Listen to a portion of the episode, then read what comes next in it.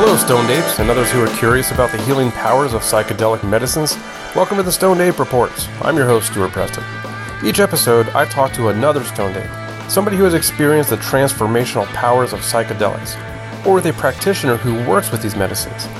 In this episode, I had the pleasure of speaking with David and his experience in treating his addiction to opiates with ibogaine and other plant medicines. Ibogaine is a naturally occurring psychoactive plant medicine with dissociative properties and is often used to treat opioid addiction. His story is large, but his audio eh, was a little rough. But please bear with it, it's worth it. One thing to know David's path is not one like a typical 12 step program. His use of these plant medicines was purposeful, with intention, not recreational, and helped him get to the core of his trauma. He also works at a plant medicine recovery program called Inscape, helping others along their paths. Okay, let's get to it. Please enjoy this episode with David. All right, David. Well, thank you so much for joining me here on the Stone Ape Reports. I really appreciate your time and your willingness to, to come here and, and share your story and hopefully help some other people that may find themselves at a similar place in life. Yeah, absolutely. Uh, glad to uh, to be part of this, and, and thanks for the uh, invitation to to share my my story. Yeah, definitely. So, speaking your story, why don't we just kind of jump right in there? We like to cover kind of what, what you were dealing with in life before you discovered plant medicines, and we'll talk a little bit about the plant medicines. But why don't we start with what, what was going on in your life that uh, needed needed a change? That what was you know your challenge? Yeah, absolutely. So, um, I mean, it was kind of a, a twofold thing. So, I mean, the the first we'll say layer of, of issue was um, you know I, I, had struggled for i would say about 20 years with uh, drug dependency opiates benzos alcohol uh, i mean pretty much anything that allowed me to escape um, from my uh, circumstances. Um, you know I, I, used at one point or another um, and you know, basically when i uh, when it came into my field of awareness that uh, plant medicines could potentially help with addiction, uh, I've been on uh, several uh, prescription narcotic medications, uh, one of them being uh, Suboxone or buprenorphine for, um, you know, I was addicted to opiates and switched over to that thinking that that would be the crutch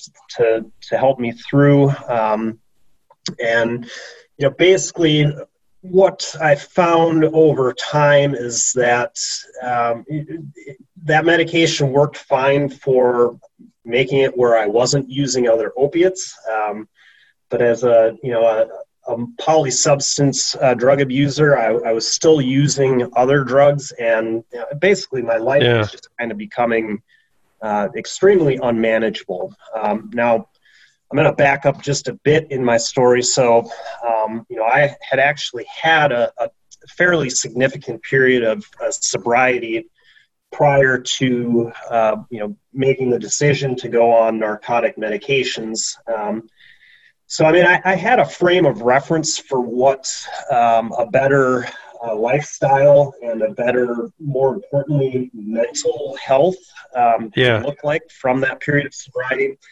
And you know, basically the the twofold thing was the the drugs I was using uh, were were just causing a lot of you know problems. Uh, not catastrophic. I had experienced those in uh, my my previous period of using before I got clean, but you know this time around it was much more just emotional and mental uh, health problems where you know I, I just had this I guess, certain way of looking at the world, um, and, and, just uh, just a lot of uh, behaviors that were certainly not adult behaviors. It really started to drive me crazy, and kind of fed into this uh, cyclical cycle of just being, you know, really, really not well. Yeah. Um, yeah. So uh, basically. I'm not even really sure how I got the idea in my head to um, to look at plant medicines as a solution to kind of get out of the uh, inevitable end of where my addiction was taking me, which was most likely going to be uh, suicide. I mean, I had problems with that in the past, and that always seemed to be where my addiction took me, um, and that was, you know, honestly the only thing that had me stop for periods of time uh, was, you know, serious attempts on my own life. Um, mm. In any case, I don't know if uh, honestly, I think it was it just kind of popped in my head this this word ibogaine, um, and you know, being kind of uh, a, a, very studied drug user, I, I, obviously knew a lot about different intoxicants and things like that, and I yeah. I'd heard about ibogaine, you know, many many years ago. Um, you know, number one, due to its you know extremely long duration uh, entheogenic um, experience, and how crazy all that is, and you know what a what a experience it is. But I also read in conjunction that it was very effective as a, a means for opiate detoxification. And again, it wasn't like I, I it just kind of came back into my head. This was in the summer of 2016. Um, yeah, you know, look at look, look into Ibogaine. So I, I watched a video. I think it was actually a Joe Rogan podcast where this guy wasn't a drug addict. He was just kind of explaining his experience, and I was like, all right, well, that sounds interesting. Um, I, th- I, think I watched um, a provider, uh, an Ibogaine provider's kind of testimonial video where you know they talked a little bit about the what's known about the science behind Ibogaine and how it may be effective for opiate detox and uh, basically it was just kind of sold like, all right, this sounds like um, a, a, possible solution to get off of uh, Suboxone that I had been on, which is, you know, it's a very difficult opiate. Uh, once you're placed on it and are on it for a period of time, it's a very difficult one to displace from your life. A lot of people are able to you know cut their dose down significantly, but um, it, just really hangs around in the body for a long time. It causes a very very prolonged physical and uh, dysphoric withdrawal, and you know it's it's a, it's difficult to get off of. Um, yeah, and it's for some reason you know kind of having that informational refresh with ibogaine it kind of gave me some inspiration to yeah, I really don't like the way this stuff is making me feel. Like I'm, I'm super depressed. I have no joy in my life. Um, my my behavior is just not becoming. Um, yeah.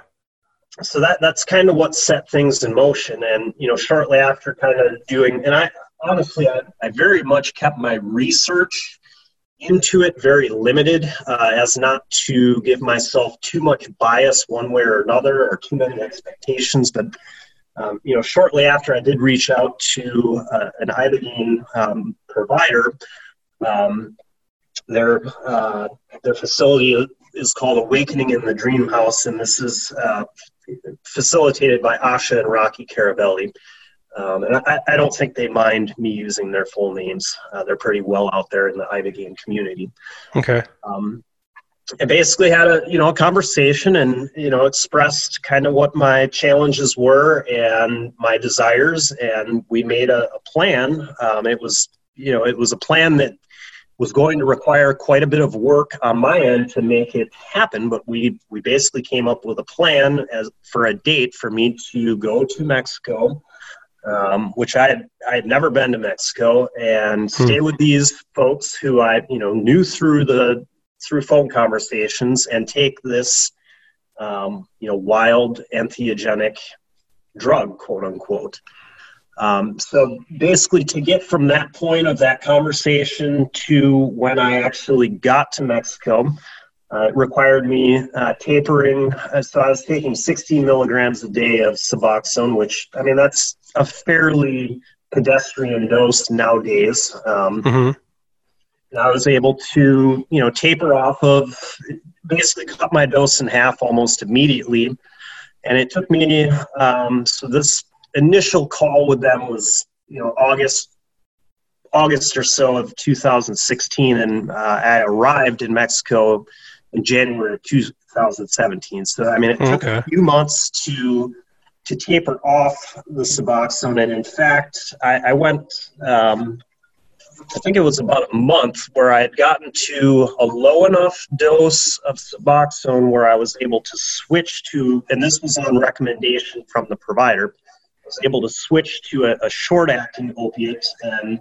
I don't really know how I managed to like do that and not just go off the rails and start, you know, buying heroin or, you know, going crazy, but somehow yeah. I was able to, you know, get a very modest amount of hydrocodone and oxycodone tablets and you know really use only what I needed to for that period to keep me from being sick.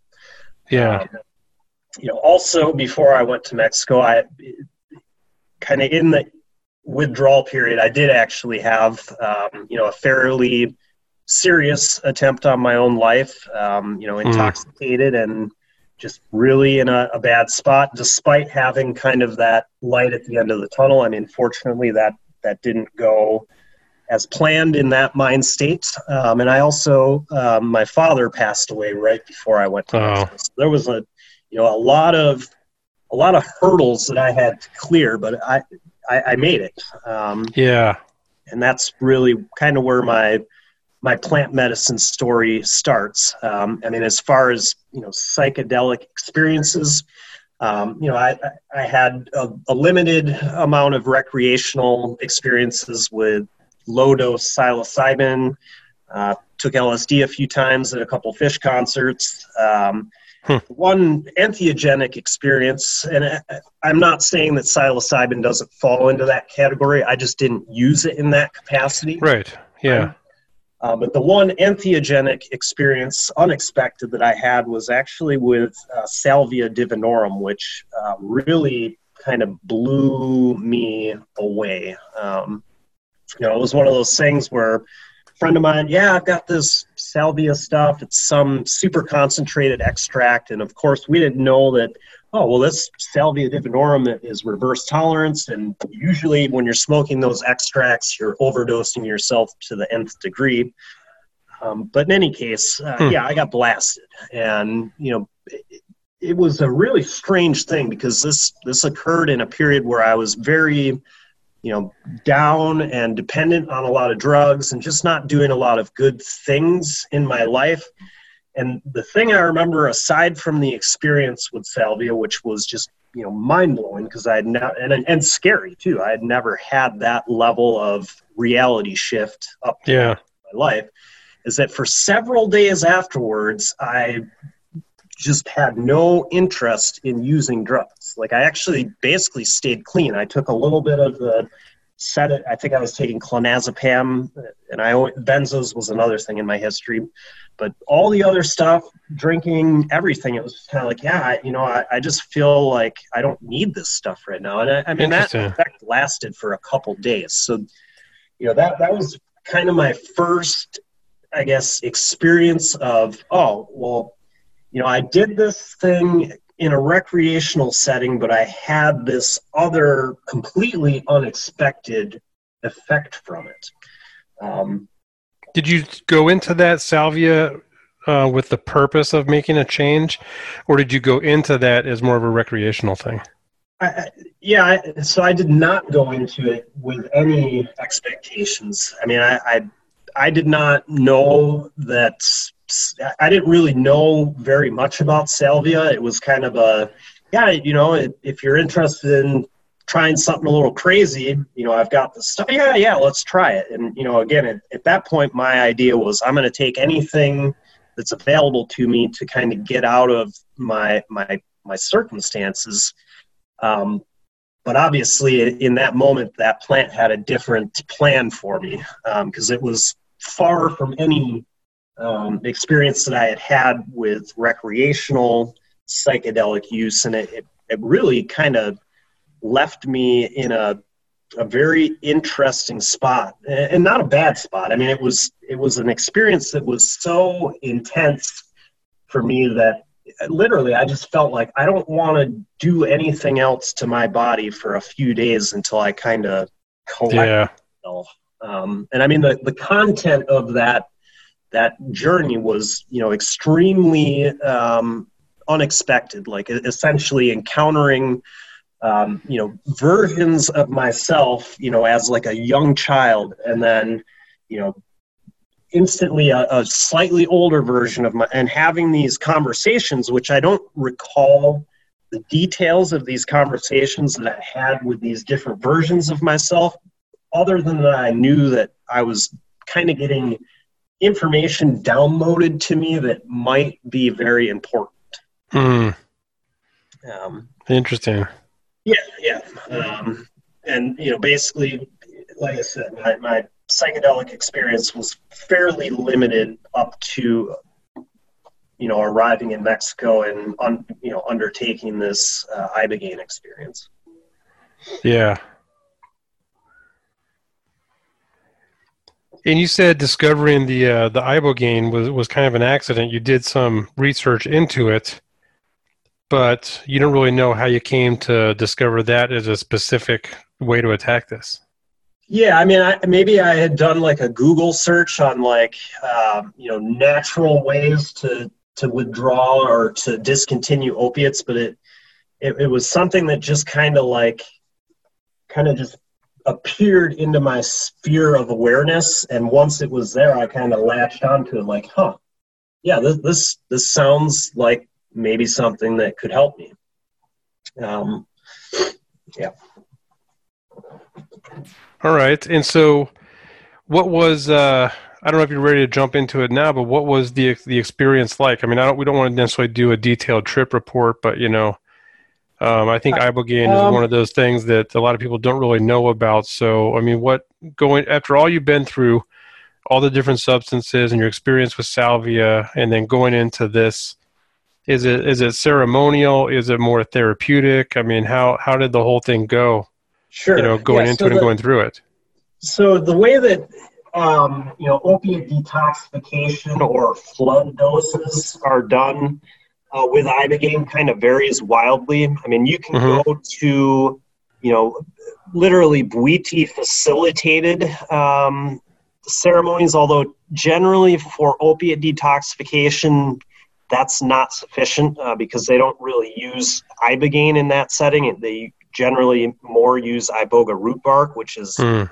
not really suitable. It's not strong enough uh, for opiate detoxification. There's not enough ibogaine in the, the root bark. Um, but in general, the, the the continuum of these types of providers is, you know, people who are um, kind of doing a um, what we'll say a loose ceremonial context, um, but also incorporating the uh, medical safety aspects. So, I mean, that's that's something that maybe I'll just take a quick tangent on and mm-hmm. Uh, talk about. That you know, so ibogaine is definitely, in my experience, effective for eliminating opiate uh, detox symptoms. Um, and, and a number of other things. Uh, the the downside of it is is it's it is a very toxic or it can be a very toxic uh, compound. Uh, specifically, people who have cardiovascular issues and um, certain liver issues are really not suitable candidates. Um, and because of because of the QT interval prolongation that ibogaine provides it, it requires uh, pretty diligent medical monitoring especially at the dose range used for opiate uh, detoxification. And what is that? What you, that you just said the qt what is that? Yeah so i mean that's basically a, a, a heart uh, function. I mean I, am not a cardiovascular oh. but um, essentially certain drugs like methadone and, and there are certain drugs that actually prolong this QT interval as mm-hmm. ibogaine. So you know there's there's uh, drug interactions that can cause potentially fatal heart arrhythmias. Uh, there's obviously um, existing conditions that need to be ruled out. So th- the point I'm getting at, without getting too bogged down in all the medical yeah. details, is that generally with an opiate detox it's hard to provide a ceremonial setting because it, it, really if it's done correctly and safely it's more on the end of a medical procedure than a ceremonial um, you know ceremony. Yeah Um, and I mean, there are there are literally clinics where you you take ibogaine and you're literally basically in a, a hospital room hooked up to an EEG or EKG machine, and you know with emergency resuscitation equipment nearby. So, wow. um, you know, my my situation was a lot less of that, um, where you know obviously they had emergency medical equipment, but I mean, I, I basically my my ibogaine uh, treatment was done in a private home, um, you know, with ceremonial aspects incorporated. So, you know, there are some providers that work that way. That a lot more of them work more in a um, more medical context. So the ceremony aspect is generally not as present. Um, yeah, just kind of there to create the right setting, maybe the right mindset, but not so much the spiritual ceremonial piece. Yeah, yeah, and I, I mean, I, you know, for me, uh, as far as my experience, I had a very, um, you know, we'll say mystical experience, um, you know, a full experience. A lot of people, when they utilize ibogaine for opiate detoxification, they don't really have much of a entheogenic experience because the the ibogaine or the medicine really is working primarily to detoxify reset the brain, the body, and it just doesn't get to a level where there's much of a entheogenic experience going on. So I, yeah. I would say that, you know, for most people who are doing this for opiate detox, it's it's generally not like this mind blowing entheogenic experience. It, it, and in a lot of cases, it's actually very very difficult because you know this you're you're under the influence of ibogaine and you're also concurrently going through a very fast rapid opiate detox. Yeah. Um, so my, mine was on the, the end of the spectrum of you know and I, I think part of it was because i had stopped using um, you know basically all drugs except for the, the small amount of opiates that i needed to you know basically not throw up on myself for the month before I went to Mexico. Um, you know, I mm-hmm. really made a, a, concerted effort to go into that uh, process as clean as I could be. And I think the reward for that is that I got to see a lot more of uh, the Ibogaine experience than the average person that kind of, well, I'm going to go do this treatment, so I'm, I'm going to go full out and I'll deal with, you know, getting clean when I get to wherever I'm going for Ibogaine. Yeah. Um, as far as kind of the, the basics, um, I mean, I, I don't really share a lot there just because it was a highly personal experience. But what I yeah. will say um, is the first thing that I, you know, so obviously when I started or when I was given the, the, the medicine, I was very much in opiate withdrawal. So, I mean, you know, basically having, you know, pretty strong opiate withdrawals. I felt terrible. And you know, and obviously freezing cold, you know, but then also sweating and you know all the stuff that comes along with opiate detox. Mm-hmm. Um, so I, I, would say about an hour or so after I had taken kind of the test uh, dose, so you know they don't give you this whomping amount of ibogaine all at once. Everybody, or at least responsible practitioners, will kind of start with a test dose to make sure there's no weird interactions or you're not allergic to it. Um, but in any case, even so, with the test dose, like basically about an hour after that, I already felt, you know, I, I felt like I was not in opiate withdrawal anymore. Like my body kind of heated back up to a, a stable temperature regulating ability. Um, and no, I would. I think I was, and again, the timing is hard to say because this went on for. I think the entire experience was about three days, um, and wow. ibogaine is such that for most people it it causes significant ataxia. So the vast majority of people that take an ibogaine flood dose are just in bed for three days. You can't really move. Um, my experience was for uh, a significant part of it. I, I actually could uh, ambulate myself without mm-hmm. without issue.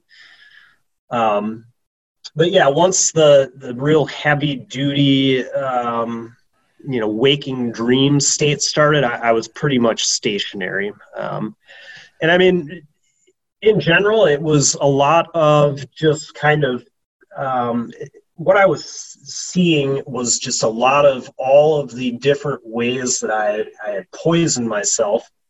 Um, and it, you know, and I, it was weird because I, I kind of was involved in the, the the visionary state, but I was also detached from it. So it was like there wasn't any emotion. I wasn't scared. I wasn't sad. I was just kind of an observer of my my my consciousness and unconsciousness. Um, yeah. And yeah, it, it was really an int- interesting. Yeah, yeah, it was just a very interesting thing. I mean, there were several, um, like we'll say, key uh, visions that came that really helped kind of open the door to the path that I chose to take after the treatment. Um, you know, I had some amount of vomiting at some point, but I mean, realistically, it was a very, um, you know, gentle opiate detox. Wow. And you know, I, I basically the kind of the the end of it was the recognition and realization that uh, that you know I can't go right back home after this is over. Um, mm-hmm. And that was my plan. So I basically you know, had planned to stay there for a week, which was the recommendation of the providers, because obviously the, you know, the detox is three days long, and then you want a couple days to kind of, um, you know, recover a little bit, and then back home and back to work, and all of that went out the window once I really came hmm. out of the the journey and realized like man if i go home now I, like this is all going to be a waste um, yeah and that that was one of the, the main impactful things was just and i think for me being always a, a person you know people pleaser and like well i don't want people to be mad. I think that just taking that step of saying you know what? I don't care you know what other people think. I don't care what my wife thinks. Uh, like i need to do this. And I'm going to do this. And what this was is stay or find an aftercare program or another treatment program where I had more time to kind of get myself together. Yeah, that sounds pretty wise. Yeah. Um, yeah, so that that's kind of what what happened. Um, you know, I, I talked with the with Asha and Rocky about you know this idea that yeah you know if i go home right now it's it's just not going to work. Um, you know my wife was still taking a lot of the medications that i had you know spent the, the last couple months and then just went through this ibogaine thing to get off of. And you know for people in recovery when a significant other is using generally that doesn't work out very well. And there was just a lot of um, you know stuff uh, stirred up from my Ibogaine experience that just needed attention, and there was no way that coming back to my life in the United States after that experience was going to allow that process to unfold. Yeah. So what did you do? Um, so I ended up going to, and again, this was I mean, thinking about it now, it's kind of crazy that I did this because it was so fly by the seat of the pants. And I mean, generally, I, I, am not a fly by the seat of the pants kind of person. You know, I mm-hmm. look into things, I, I, you know, research things, um, but for some reason, I, I just I didn't do a lot of research with Ibogaine, and I didn't do a lot of research into what the next step could be. Um, fortunately, Asha uh, connected me with a, a, guy named Dinesh Alesko, uh, who at the time uh, ran a program called Living Clean Ibogaine uh, out of a, an eco retreat center in Malinalco, Mexico, which is a you know a small small puebla about two hours, two and a half hours uh, southwest of Mexico City. Hmm. And I kind of took it at face value of like, yeah, sounds good. I mean, there it looks you know it's held in a natural environment it sounds like they can support some more integration time and, and basically you know just provide a container for my therapeutic process to uh, unfold. Um, I also, mm-hmm. you know, found out that they uh, work as part of the therapeutic process with uh, other entheogenic plants, and you know, having had a, a, a, you know a very positive experience with ibogaine, I was certainly open to exploring uh, that kind of space further. So it, it basically was within two days. My plan to come back to the U.S. was no, I'm staying in Mexico for another six weeks and going to a, a secondary treatment program. Wow. Yep. That's amazing. So you went through the the six weeks. Um, anything you want to touch on there? Is it really yeah, just I mean, a matter of know, making sure you integrate? Sure. Um, you know, I, I, think the big thing was um, I, am so glad that I did that because you know the yeah.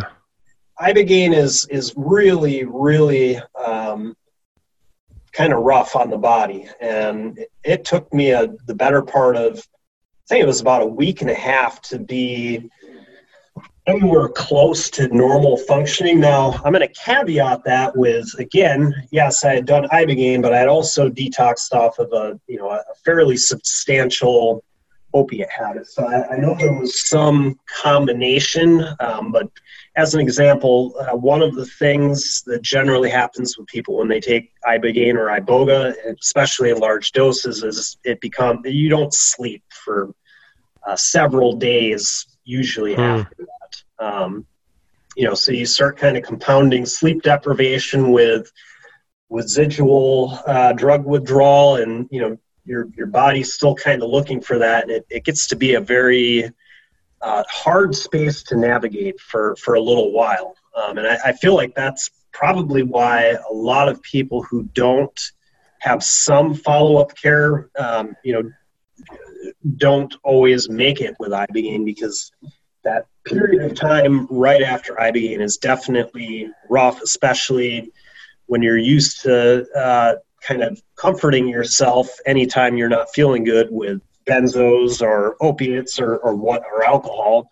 Mm-hmm. Obviously, the idea after ibogaine is to not use any of that stuff. Um, so you know, initially the program gave me a very, um, you know, safe space with a community of other people who were basically in the same exact situation as I was to unpack my ibogaine experience.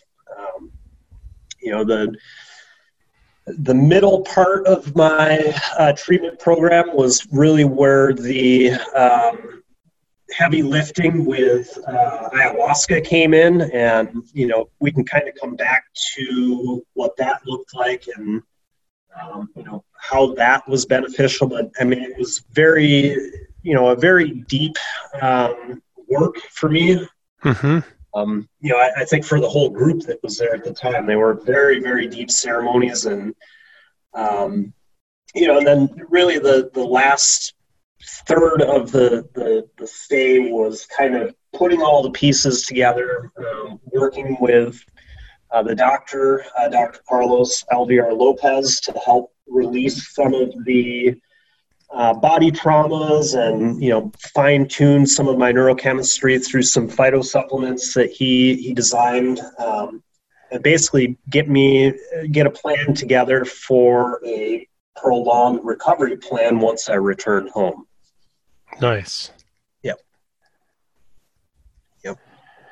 Outstanding. And so then, then when you came back, you know what, you know, this was you know three years ago or so. What has life been like, you know, since that? So have you continued to do any kind of, of plant medicine regimens, or have you made any other kind of trip down to Mexico, or you know, what what is life like for you right now?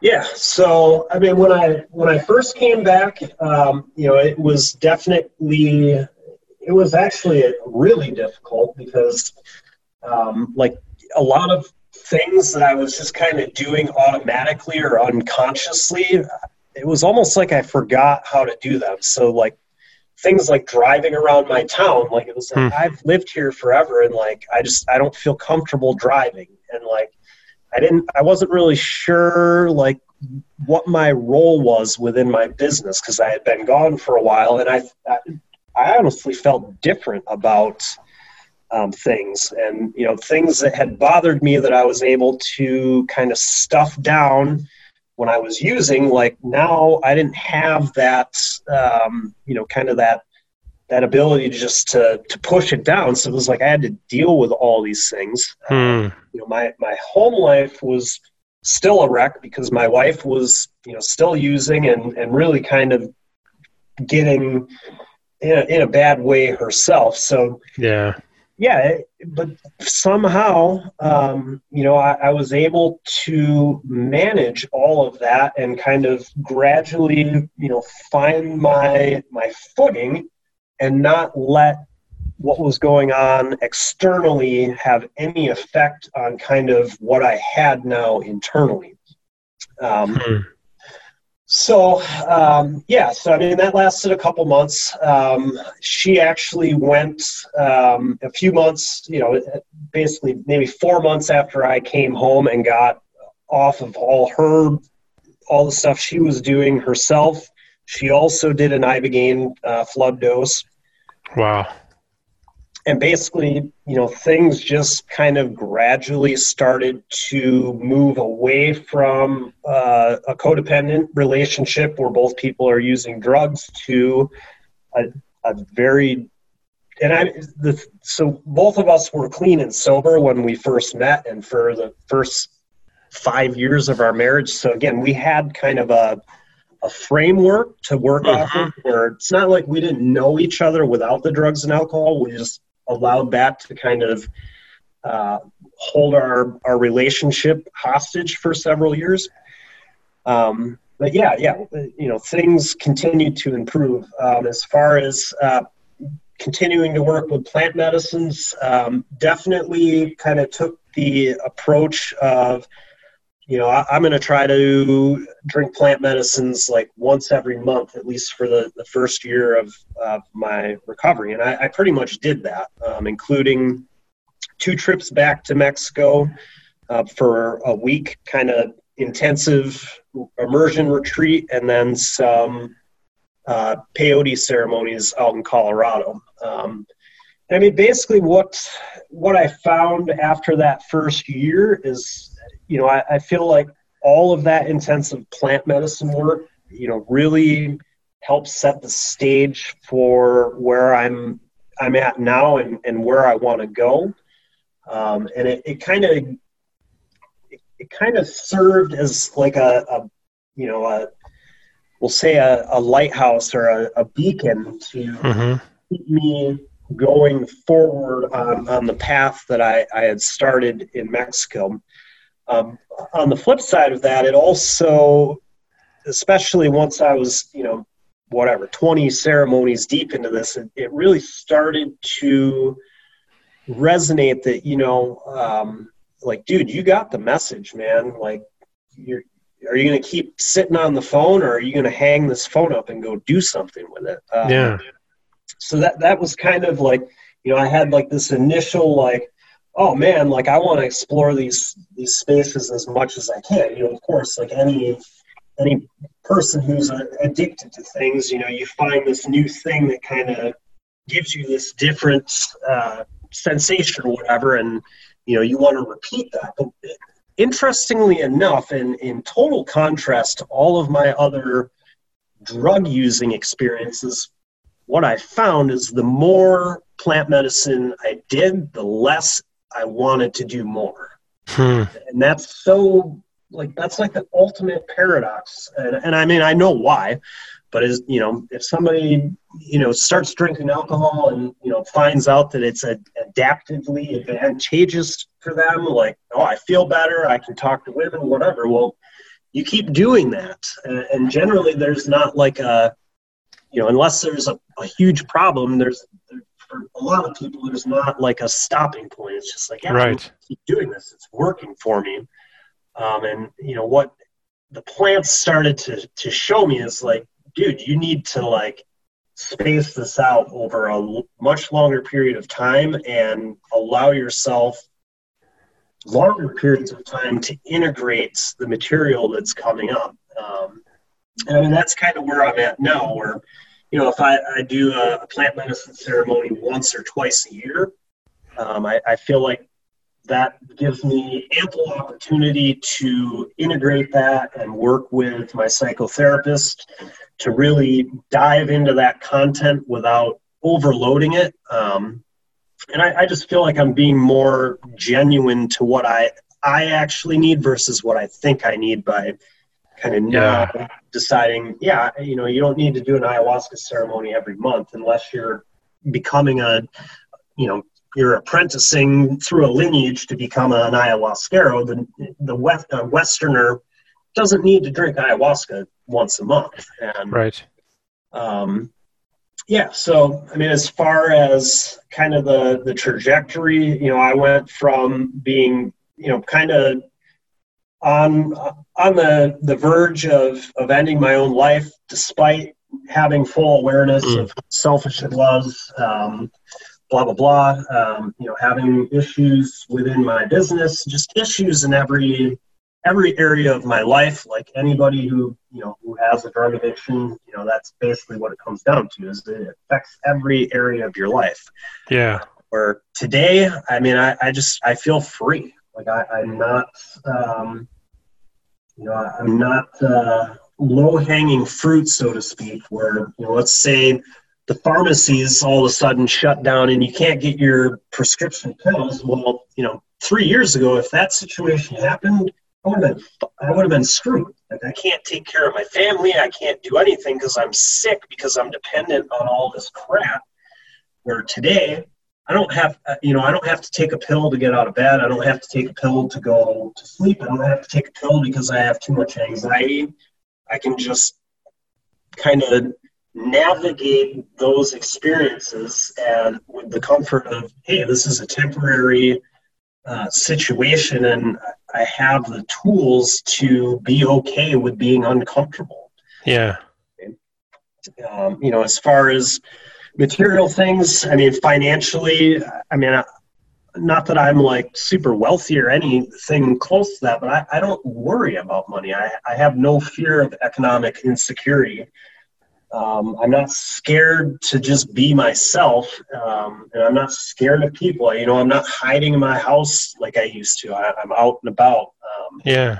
All of the relationship, not all of them, but many of the relationships that were damaged are uh, in that period of using. Uh, you know, I've made strides on my end to repair. I mean, first and foremost, by not being the same asshole that I was yeah. before all of this, but also by you know genuinely um, you know forgiving that person, forgiving myself, and um, you know expressing an interest in trying to make things right. Mm-hmm. Yeah, I mean, the longer the, the more time goes by and the more that all of this plant medicine work and connection to other recovery outlets um, and you know being involved in a in inscape recovery which is um, you know the aftercare program that um, we basically uh, continued after the the program i went through discontinued in mexico. Um, and you know things are just going um, much differently than they were three years ago yeah, well, it, it sounds like it. I mean, that's the that's quite a way to put that in a, a small way. I mean, it sounds like things have gone 180 degrees for you in a really incredible way. Um, yeah. You know, as you as you repair these relationships, make new relationships, and grow your life, how how have you been talking to other people? I mean, when you get so deep into this, and you go through this ibogaine detox and you work with plant medicines i mean it becomes such an important part of your life. Do you find yourself talking to quote normal people or other people out there about this? And does it raise their eyebrows? Have you had to deal with any any stigma? I mean are there people and i don't i don't know the answer to this but are there people out there who are battling addictions who believe that there's a certain way to go about that and this way is not the right way yeah. So, I mean, as far as my um, my approach to other people, you know, so again, mm-hmm. at first it was I want to sing the praises of this stuff from the mountaintop. Like, yeah, everybody, why Suboxone? Why are people not being, you know, told about Ibogaine? And, um, you know, over time, what I've what I've realized is that, you know, when it's your turn to find these things, they will find you. Um, mm-hmm. You know, so I, I've I've kind of taken a, a totally different tact on that, where it's like, you know what I'm just going to let my my results speak for themselves without speaking for the plant. If somebody directly asks me, I'll tell them, you know, kind of how I've gotten to where I'm at today. But, you know, I, I feel like there's so much information out there now and a lot of good information about these things. I mean, it's like, I, I don't think I can go much more than a, a week now without there being some mainstream publication, you know, talking about the benefits of MDMA or psilocybin or ayahuasca yeah. or whatever. So, you know, I, I feel like there's a, a, ton of content out there, and and I, I, don't need to really spread that message directly. I, I feel like by just being genuine and being a good person, and you know, trying to live in a, a you know live in a, a state of working towards self actualization like that attracts interest in of itself without having to kind of do all the plant medicine talk and oh yeah you know mm-hmm. I, I, took this and i took that and now i'm this it's like you know that it's not even really my belief on how these things work so yeah. If somebody asks, of course, I'll, I'll share my, my story. And if somebody who's addicted is looking for something different than the, you know, uh, I've already done, you know, 10 different rehabs. I've been on methadone. I've been on Suboxone. I've, I've tried everything. I keep failing. You know, the 12 step groups work for a while and then it doesn't. You know, that's somebody, if, if I feel like their consciousness is open to something as radical as Ibogaine, um, mm-hmm. I might make that suggestion. But I've kind of decided that for the most part, the people that know, know, and the people that don't, I'd rather them kind of be attracted to, you know, wow, I knew this guy before, and this, I, am not sure what happened to this guy, but this is not the same dude that I knew three, four, five, ten years yeah. Um, yeah.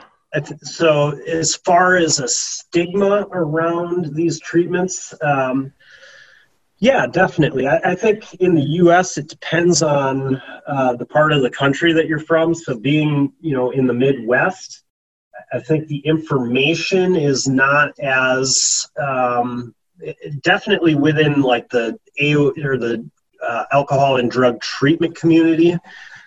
It, mm-hmm it's definitely kind of behind, and I, I think there's a lot of resistance just in general to psychedelic uh, therapy because.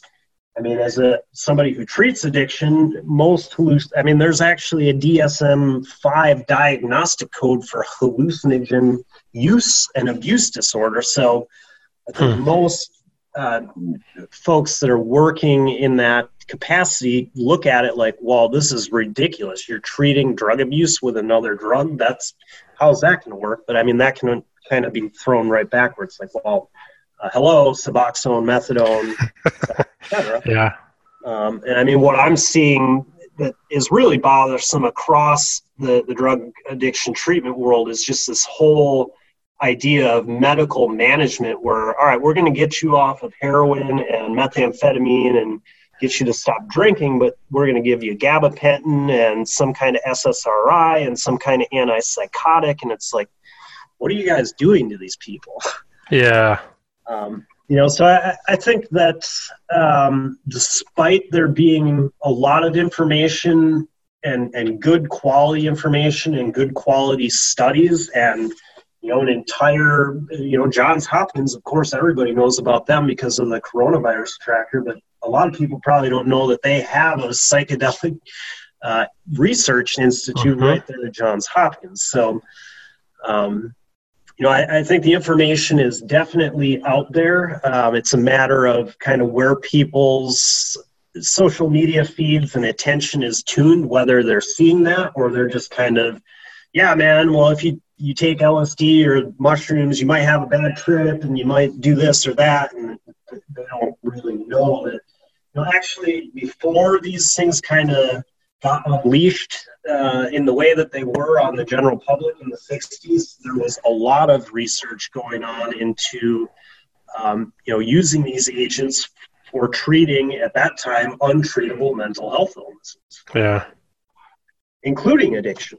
Mm-hmm. Um, so yeah, I, I mean, I think that as the you know humankind as a whole is increasing its level of consciousness, I think these things will find their their ways into more people's minds and hearts. Um, you know, I, I, think right now we're at a, a, interesting crossroads of you know people looking for something different um, because antidepressants you know maybe work slightly better than placebo and they have their whole own set of problems, and you know people have just been suffering with these un you know unretractable conditions for a long time that are getting you know maybe some relief, but the side effects of the drugs they're taking probably offset any relief they're getting. Where I think people are ripe for something different. Um, yeah.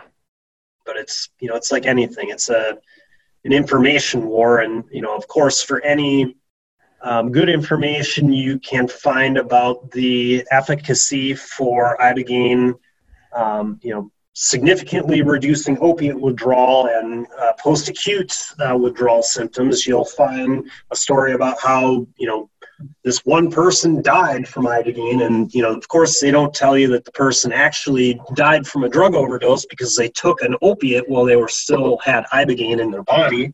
Mm. So ibogaine reduces your opiate tolerance to like nothing. So if you use heroin right after ibogaine, you're basically using like a naive opiate user. It's a dangerous time.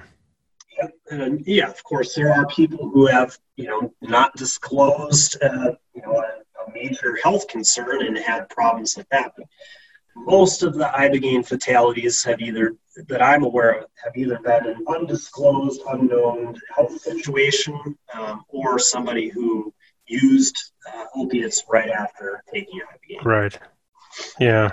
Well, it's good that it's good for people to do research, and you know, along those lines, I'm really grateful that you come on and, and tell this story and, and share the the benefits and and make sure everybody's aware of everything and I mean, your story is just phenomenally inspirational. Um, before we wrap up here, is there anything else you want to want to get out there and want to talk about or share? Um, yeah, I mean, I, I, kind of briefly mentioned Inscape Recovery, and just to mm-hmm. kind of plug that as um, you know, so I, I think you know, kind of dovetailing back to my story for me. The Ibogaine really kind of opened a door for me and said, you know, here's the way that you've been living, the way that you've been thinking, your collective belief system, and here is a different door. You can yeah. take either door. I'm not going to force you to do anything, the choice is yours. And I, I think what um, you know really solidified that for me was going to an aftercare program and having that extra time and um, you know those extra deep um, you know conscious expanding experiences with ayahuasca and, um, and not just ayahuasca. I mean i, I learned how to meditate in that uh, treatment mm. program. I learned different breath work techniques all of which I, is part of my recovery plan and program today. All you know a lot of the things that i i learned while i was there i utilize today um, as kind of you know fundamental foundational practice um, yeah in any case, I, I can't say enough about um, you know people who are embarking uh, on the path of ibogaine, especially for substance abuse arrest or uh, mental health issues. I, I, know of a person who successfully treated an eating disorder with ibogaine. Mm. I can't say enough about taking that next step and whether it's you know, a program like Inscape Recovery, which is a you know a residential aftercare with you know a full schedule of activities, and um, if you know you want more information about that, you can visit our website at www.inscaperecovery.com. Um, you know, there are other uh, aftercare programs that are specifically tailored to post ibogaine care. Um, but if it, you know, it, for a lot of people, that may not be financially in the cards, but you, you got to do something. Um, get linked up with an integration coach um, a friend of mine, Jonathan Dickinson with Steba Ibogaine, does a, a, really good job of helping people that maybe don't have resources to go to a full-on aftercare program, but is basically being a you know a, a weekly or you know more than that if needed contact to to help process that experience and help put the person yeah. in connection with the right resources. Um, so yeah, I mean that that's kind of what I'll end on is um, you know I'm really grateful to have the opportunity to um, be part of the program because I mean you know the way I see it is um, you know that that space that therapeutic container and and all of the you know the pieces that went into that was there for me to make the transformation that I've made. And you know that's what I hope for anybody that yeah. kind of goes down this path is that it you know it's not just a well I tried that it didn't work but it, it really kind of you know clicks into a, a, a life transformational experience. Right. Well, I'm so grateful not only for you to come here and share all that, but that you're continuing to work at Inscape. I'll definitely put a link to that, you know, on the podcast so people can go find that and look into it. And uh, yeah, just David, thank you so much. You know, congratulations for all the work you've done. It's it's really truly amazing, and thank you for sharing your story here with us. And uh, I'm just grateful for your time. Yeah, well, thank you. Um, thanks again for having me, and um, my pleasure. And you know, I, I think the thing that I've I've really learned is that um, you know we only we can only keep what we have by sharing it. Um, yeah, it's kind of a means to to get back is you, you put you know you put the information and you, you put your your story out there. And you know hopefully somebody listening to this podcast is like yeah you know i, I maybe i'll look into this because I, I, really want out of this situation. And i know in my heart that I, I can do better than than kind of the life that i'm building around me right now. Yeah. Yeah i hope so. I hope somebody listening that that's what they do. And thank you, David, for uh, pointing them in the right direction. Absolutely. That concludes this edition of the Stoned Ape Reports. Thank you for listening. Please follow us on Instagram at Stoned Ape Comedy and subscribe to our newsletter at www.stonedapecomedy.com. Again, thanks for listening and catch you next time, Stoned Apes.